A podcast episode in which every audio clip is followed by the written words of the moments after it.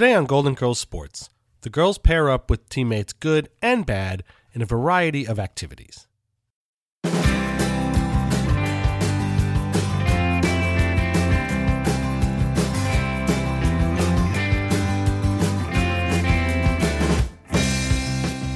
Marcus Allen. Mike Tyson. Extra innings. The tight end decoys, so it looks like we're running a draw play. Magic Johnson. Bobby Holt. Tampa Bay Bucks. And they're off! The pig takes the lead. The chicken.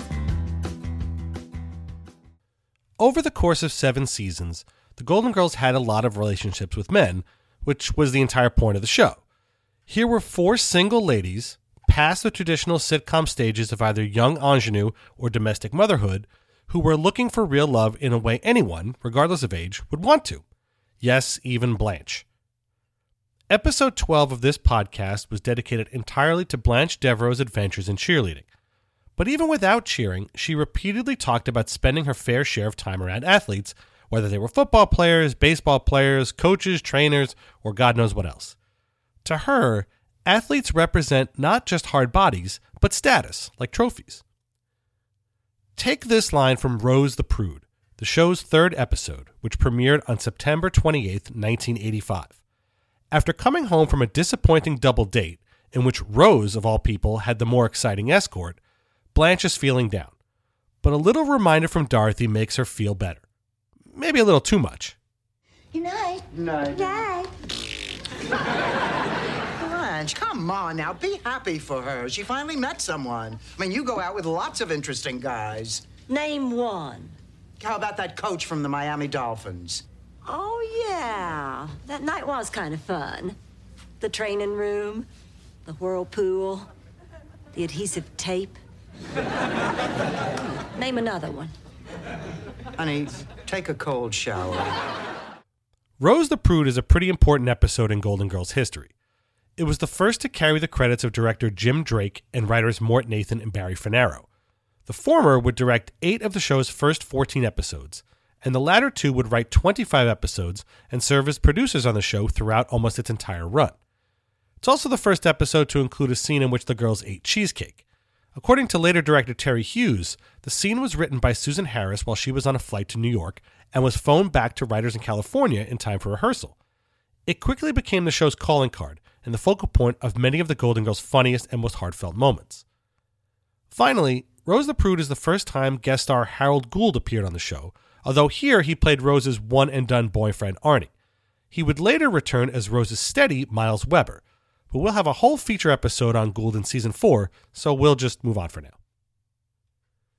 He isn't as well remembered as Miles, or Dorothy's ex husband and on again, off again, oh please be off again lover Stan Zbornak, but Blanche also had kind of a regular boyfriend in the form of Mel Bushman.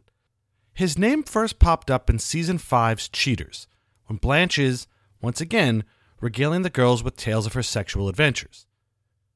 He was mentioned again in the next season's Snap Out of It and a few episodes later in Mrs. George Devereaux. But it was in Melodrama, the 19th episode of season 6, when Mel Bushman, the Zipper King of Miami, finally became a flesh and blood person who shared Uh, an exercise routine with Blanche. Which we learn when Blanche has the girls help her sneak into Mel's house to find out where he's been. Well, so far, nothing seems out of place. Look at this exercise cycle. It's never been used. Oh, yeah, we've been on it. Don't ask me. Melodrama is about Blanche and Mel trying and failing to be monogamous with each other. Turns out they work better when he's her standby boyfriend and just a phone call away for a night out or a night in. No matter what, Bushman awaits. The idea to base a whole storyline on Mel and Blanche came from writer Robert Spina, who had been the show's script supervisor before joining the staff full time. Remembering some loose ends from previous scripts, Spina thought about what he could use again. Quote, For this episode, I remembered the name of Blanche's long-standing date, Mel Bushman. He was seemingly always there for her, but what would happen if he didn't show? End quote. To personify Mel, the producers went with comedian, actor, writer, and producer Alan King, one of the quintessential voices of New York comedy. Born in Brooklyn and raised in the Lower East Side, King was working nightclubs and performing on the Borscht Belt comedy circuit as a teenager and even apprenticed under Milton Berle. As a Jewish kid growing up in a pair of tough neighborhoods, King used his humor as a weapon to survive. In the late 40s, King and his wife Jeanette moved from New York City to the suburbs of Queens. After years of basic one liners, King had found a new inspiration for his act suburbia and all of the ridiculousness that goes along with the lifestyle. He called the Long Island Expressway, quote, the world's longest parking lot, and joked about city dwellers trekking out to Long Island, quote, in covered wagons with mink stoles hanging out the back. The new style made King a fresh voice in American comedy, and he became a frequent guest on The Tonight Show and The Ed Sullivan Show. He also opened for big musical acts, played some of the biggest clubs and theaters in New York, became a member and frequent roaster at New York's famous Friars Club, and memorably met Queen Elizabeth and Prince Philip. In the late 50s, King branched down into acting, but never strayed too far from his already famous New York Jewish comic persona. He once jokingly complained, quote, I was always the sergeant from Brooklyn named Kowalski. But he did have quite a few big roles. He starred in Guys and Dolls and The Impossible Years on Broadway, cameoed on TV shows 30 Something, Blossom, Law and Order, and Murphy Brown, and appeared in movies Bye Bye Braverman, Casino, The Bonfire of the Vanities, and Rush Hour 2. Yup, Rush Hour 2. It's a super underrated movie. King was also a prolific producer of Broadway shows and movies, and a philanthropist, raising funds for Long Island's Nassau Center for Emotionally Disturbed Children and establishing a diagnostic medical center in Jerusalem that bears his name. Rue McClanahan called the casting of King as Mel Bushman, quote, a stroke of genius. Alan King died of liver cancer in 2004. His voice can still be heard in New York comics to this day, and his one liners about the silliness of suburban life ring as true today as they did when he first cracked them 50 years ago. He'd probably find that hilarious. Mel Bushman was mentioned one last time in season 6 of The Golden Girls. When a newspaper runs a premature obituary for Blanche, he sends her roses and a note that says he's going back to his ex wife. So it was really Bushman away. Let's stay in season 6 with Wham Bam Thank You Mammy, written by Jamie Wooten and Marc Cherry, to get a glimpse into one of Blanche's former flings. When her old nanny returns after disappearing decades ago, she proves to Blanche that she always cared for her, even when Blanche didn't know she was watching. Why, you don't love a little girl for 10 years and then just walk out of her life. I'll face it, you didn't care. Did you or did you not wear your very first formal, white with pink trim, to the junior prom? And did you not come home wearing a football jersey?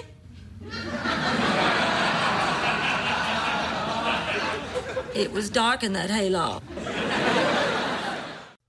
Mammy Watkins was played by Ruby Dee, the legendary actor, writer, and social activist who, along with her husband Ossie Davis, was one of the most prominent black artists of the 20th century. Ruby's most famous role was probably that of Ruth Younger, the young wife in the projects stretched to her limits in Lorraine Hansberry's play A Raisin in the Sun. Yes, the same Raisin in the Sun referenced by Sophia in the Golden Girls episode Mixed Blessings. Ruby played the role over 500 times on Broadway and in the 1961 movie version alongside Sidney Poitier. Her roles were many and varied. She was the first black woman to perform at the American Shakespeare Festival and played the role of Rachel Robinson in the Jackie Robinson story, which we talked about in episode 2. That's the one where Jackie Robinson was played by Jackie Robinson. In addition to winning a Grammy, an Emmy, and a Drama Desk Award, and being nominated for eight other Emmys and an Oscar for American Gangster, Ruby Dee was also a vocal activist for equal rights. She and Davis not only marched on Washington on August 28, 1963, but spoke at the event alongside Martin Luther King, who delivered his I Have a Dream speech that same day. She picketed theaters and film crews that refused to hire black talent and was a member of at least half a dozen civil rights organizations like the NAACP and the Congress of Racial Equality. She and Davis also protested against the Vietnam War and the blacklisting of suspected communists in Hollywood by Senator Joseph McCarthy. Age did nothing to quell her passion for what she believed in. In 1999, at 74 years old, Ruby Dee was arrested in New York for protesting the police after the shooting of unarmed Guyanese immigrant Amadou Diallo. Ruby Dee died in 2014 at the age of 91. Hers is a one of a kind performance and political legacy that won't be matched by anyone anytime soon. Ironically, Ruby Dee almost didn't even get the role of Mammy Watkins.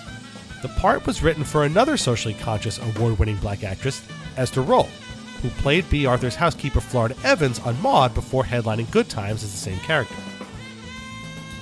Rolle was set to appear on The Golden Girls and reconnect with Arthur for the first time in years, but a very bad car accident meant she couldn't do the film. Cherry and Wooten professed to not be that happy with the finished product, either because of the Maude Florida reunion that never happened, or because Ruby wasn't as old as the character needed to be. Still, there's no surer sign that a show is a massive success than having Ruby Dee be your backup plan. In season 5's An Illegitimate Concern, Blanche tells a story meant to boost the confidence of David, the young man who's been stalking her around town. Things go a little sideways, first with Blanche, then with David. I have been following you around, and I'm sorry. But I have something to tell you, and, uh, well, this is just so difficult for me. Oh, whenever I have something hard to say, I just say it fast. Like back in high school when I wanted to break up with Carl Dugan, the captain of the football team. Well, I was very nervous, so I just spit it right out. Carl, I'm dumping you for Coach Wilkins.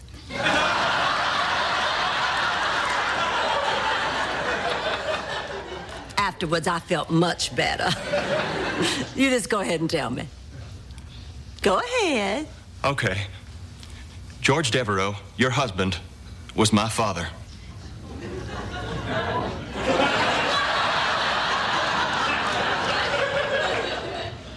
Get out.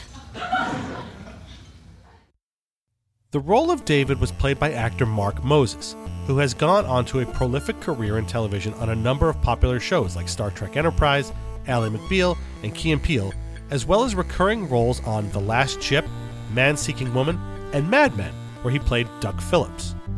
Unsurprisingly, An Illegitimate Concern was co written by Marc Cherry, who would later create Desperate Housewives and cast Moses as, quote, murdering SOB Paul Young. In season four's The One That Got Away, Blanche talks about a tryst she didn't have with another football star. A man named Ham Lushbaugh was about to re enter Blanche's life, and she has a score to settle. Well, Dorothy, you have no idea how my sister Virginia and I used to chase after this boy. Well, everybody did. He had it all. Football star, champion debater, class valedictorian. How long did you and he date? Well, we didn't. But it wasn't because I didn't try. Oh. I can still remember the night of the big rally before the homecoming game. Oh, there stood Ham, just handsome as ever. I walked over to him and asked him the one question that had been burning on my tongue for the last four years. Ham, think you might like a little company tonight? You know what he said? Maybe some other time, Blanche. Can you believe that? Maybe some other time. Blanche, that doesn't seem so mean. He had the band spell it out on the field.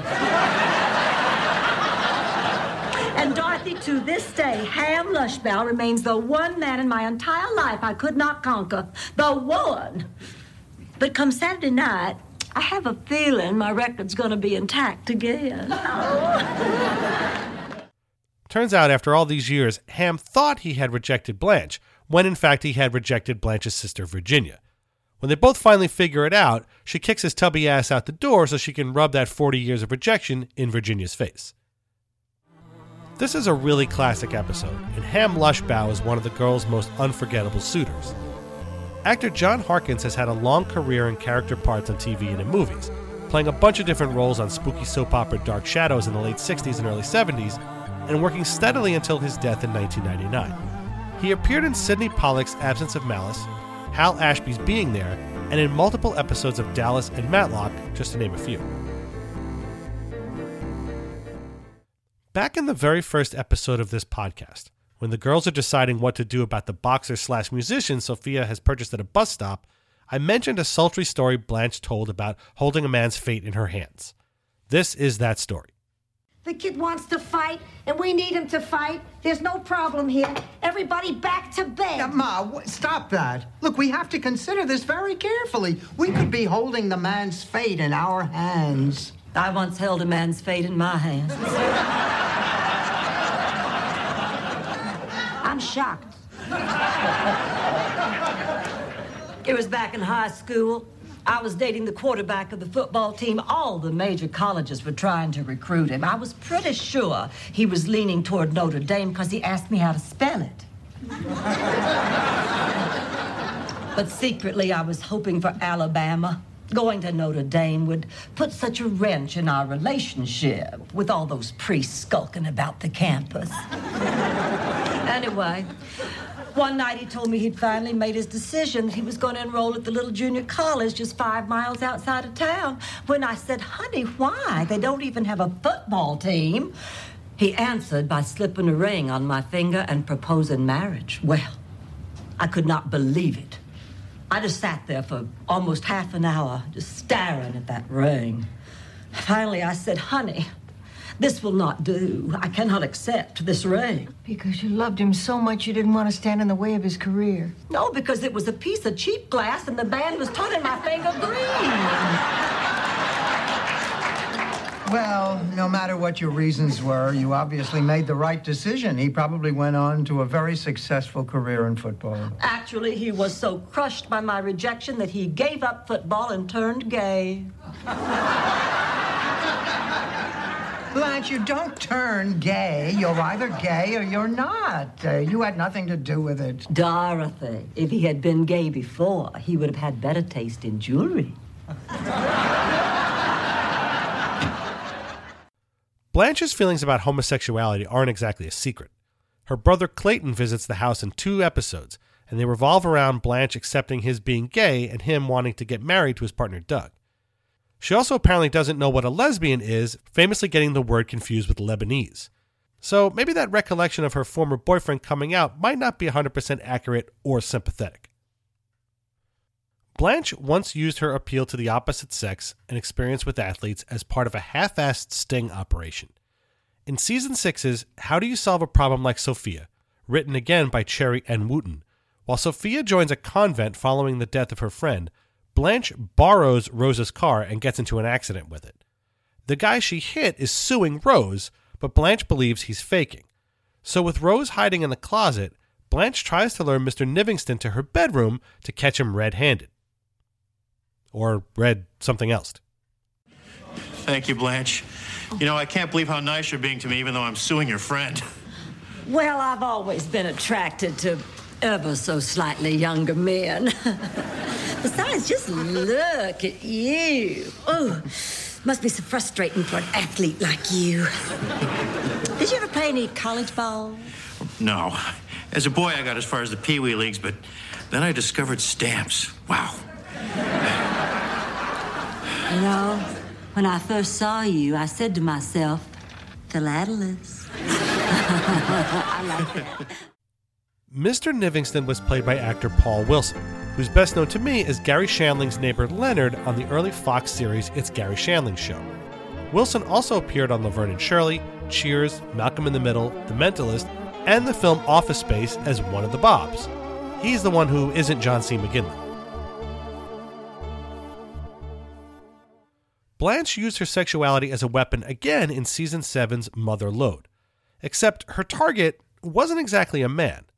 She's dating a coworker of Rose's at the TV station, a handsome news anchor that also happens to be a hapless mama's boy. Blanche and Jerry's mother were bound to come to blows eventually, and when they do, she doesn't hold back. Blanche, I really shouldn't. Yes, Jerry, you should. No, he shouldn't. He's watching his refined sugar intake. Yes, he should. This cake is sweetened with natural fruit juices. No, he shouldn't. His cross country skiing machine is in the shop. Yes, he should. He gets plenty, and I mean plenty of exercise with me. Alas, Jerry runs back to his ex, with his mother trailing closely behind him. I wonder if he got that ski machine back. Playing newsman Jerry Kennedy in Mother Lode was Peter Graves, who will forever be IMF squad leader Jim Phelps from Mission Impossible. Born Peter Aurness in Minneapolis in 1926, he took his maternal grandmother's last name after his first movie appearance in 1950's Rogue River. His brother James just shortened the family name to Arness and went on to be a big TV star as well, playing Marshal Matt Dillon for all 20 seasons of Gunsmoke. Peter did sports and music as a kid, and he also got into radio announcing. After spending two years in the Air Force, he attended the University of Minnesota and studied drama.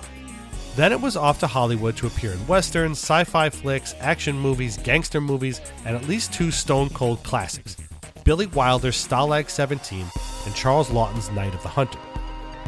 In 1955, Graves starred in a western TV series called Fury, kickstarting a long and fruitful television career. After a bunch of guest spots and a couple more series, Graves joined Mission Impossible in its second season, with his Jim Phelps replacing Steven Hill's Dan Briggs as team commander and receiver of self destructing instructional tapes. Graves' steely grimace, blonde hair, and deep staccato made every mission seem like the most important one ever taken. He won a Golden Globe for playing the role in 1971. Graves continued to do TV movies and guest spots throughout the 70s, always being very straight and very serious. But, just like Leslie Nielsen, who we spoke about in episode 16, along came Airplane in 1980 and changed the direction of Graves' career. Suddenly, that deadly serious demeanor could be used to comic effect, and it opened up more opportunities for him to be in comedies like Savannah Smiles, If It's Tuesday It Must Be Belgium, and Addams Family Values, in addition to The Golden Girls. He even spoofed his own Mission Impossible image in one of the funniest scenes in Airplane 2, the sequel. Graves reprised his role of Jim Phelps on the Mission Impossible revival in 1988, but was disappointed to not be included in Tom Cruise's big screen movie adaptation in 1996. In the early 90s, Graves embarked on yet another stage of his career as the host of A&E's biography series. He did 50 episodes of the show, and in 1997, the show about the lives of famous people did an episode on Peter Graves. He passed away in March of 2010 of natural causes at his home in California. No matter what role he played or mission he accepted, Peter Graves was always cool, collected, and comforting for generations of viewers. Playing Jerry's mother in Motherlode was actress Meg Wyllie, who played moms, grandmothers, neighbor ladies, and aliens on a TV career that spanned over four decades. Wyllie was born in 1917 in the Hawaii Territory. That's right, she was born in Hawaii before Hawaii was even a state. She was raised in the Philippines where her father and uncles worked on sugar plantations. In the 1940s, she moved to New York and scored a big role in the original production of Tennessee Williams' The Glass Menagerie. Wyllie acted in Alfred Hitchcock's Marnie in 1964, but it was on TV, starting in the early 50s, where she worked continuously into the 1990s. She did single appearances on a million shows, most notably The Cage, the unaired pilot for Star Trek, in which she played the show's first ever villain, a Talosian keeper. Her scenes finally aired when parts of The Cage were used in the two part Trek episode The Menagerie. She was a true character actor, recurring on multiple shows as different characters in separate episodes. What am I talking about? I'm talking about two episodes of The Untouchables as two different characters, three episodes of General Hospital as three different characters, four episodes of Perry Mason as three different characters, and five episodes of Wagon Train as four different characters. And then there were the Golden Girls, in which she appeared in four episodes, each as a different character. In Motherlode, she played Millicent Kennedy. In There Goes the Bride Part 2, she played Myra, the lady Rose thinks is stalking her. In Blanche's Little Girl, she plays one of the old ladies whom Sophia leads on a work strike at the Chow Wagon. And in Nothing to Fear But Fear Itself, she plays a veteran flight attendant who's not going to let Rose run her show. Take a seat, lady. This isn't the Copacabana. Meg Wyllie's last recurring role was as Aunt Lolly on Mad About You. She passed away on January 1st, 2002, at the age of 84 from heart failure. If her face or voice seems familiar to you, it should. Let's leave Blanche for a second and talk about another Golden Girl. Dorothy's experiences with dating athletes are a little less romantic. According to Sophia, one wasn't even a relationship at all. In season 6's Mrs. George Devereaux, written by Richard Vaczy and Tracy Gamble, we learn about Dorothy's pathetic prom night. No, I wanted to tell you sooner, but well, I was afraid that you might not believe me. And why should we, Miss Junior Prom 1946? Why, you promised. Dating the quarterback, she says. Buys her own corsage. Spends the evening hiding in the basement, slow dancing with a rake. Would have gotten away with it too, but while she was giving herself hickeys with a vacuum cleaner, she stepped into a puddle. To most mothers, that would be a cry for affection. To you, it's just ammo. But Dorothy did actually date a football player once, and she had a piece of advice she could give to Blanche based on her experience. In season six's The Bloom is Off the Rose, written by Philip Jayson Lasker, Blanche is dating Rex, an abusive jerk who bosses her around and makes her feel inadequate. Believe it or not, Dorothy could relate. Are you still on that Rex thing? Listen, for your information, he apologized and apologized about the things he was saying when we were leaving. Then he invited me marlin fishing. Just the two of us on the open seas. He says it's the ideal vacation. Sure, no witnesses. No, Blanche, I know you find Rex alluring, but honey, I know where you're headed. I mean, I was once in an abusive relationship. Hey, Stan was a yutz, but when was he abusive? Not Stan. I've had relationships with other men. Oh, yeah, the evil pen pal. so what did Ku Duck Kim say in his letters that hurt my little girl? No, it was in high school. Michael Tortelli, remember? Captain of the football team. Oh, he was beautiful. Black wavy hair, strong Roman nose, and he could read. Him. He was always putting me down, made me feel like I had no self worth. Dorothy, will you stop it? This has nothing to do with me. Maybe Rex is right. Maybe I have gained a few pounds. Maybe I could try a little harder. You are buying right into this. What makes you such an expert on relationships? This is male female stuff. This is what I know. If I need advice on jigsaw puzzles, I'll come to you. Rex, the boyfriend who treats Blanche like dirt in this episode, was played by Mitchell Ryan, an intimidating ex Navy man who started acting while serving in the Special Services, which was the entertainment office of the military. Ryan had a role on Dark Shadows in the 60s and played tough guys in TV and movies throughout the 70s and 80s, often in action movies and westerns. He played head bad guy the General in the first Lethal Weapon, and later had a recurring role as Greg's crabby, alcohol enjoying father, Edward Montgomery, on Dharma and Greg. Okay, you got me. This episode is pretty light on sports stuff and mostly heavy on TV trivia. I try to arrange the episodes by theme, and this one just sort of worked out that way. But we'll have plenty more sports trivia coming up in season 4, which will arrive this coming summer. Topics will include race car driving, highlight, Jimmy the Greek, Phil Rizzuto, dog racing, and a bunch of stuff I forgot to include in earlier episodes. In the meantime, I may also release some special episodes, so the best way to be ready is to subscribe to the show in iTunes or your favorite podcasting app. That way, once a show is posted, you'll have it queued up for download right away. Thank you very much for listening and continuing to follow along on this silly ride. I've saved some good stuff for the final season, and I hope you'll stick with it. Please leave Golden Girls Sports a review on iTunes and spread the word any way you can. And we'll be back again in a few weeks. Thanks again. Take care.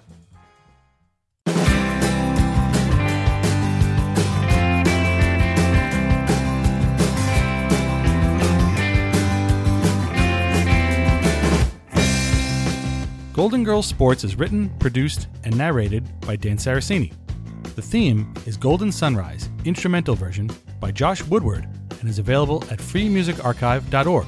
Visit goldengirlsportspodcast.com for show notes and references, and follow us on Twitter at Golden Girls SP. Thanks for listening.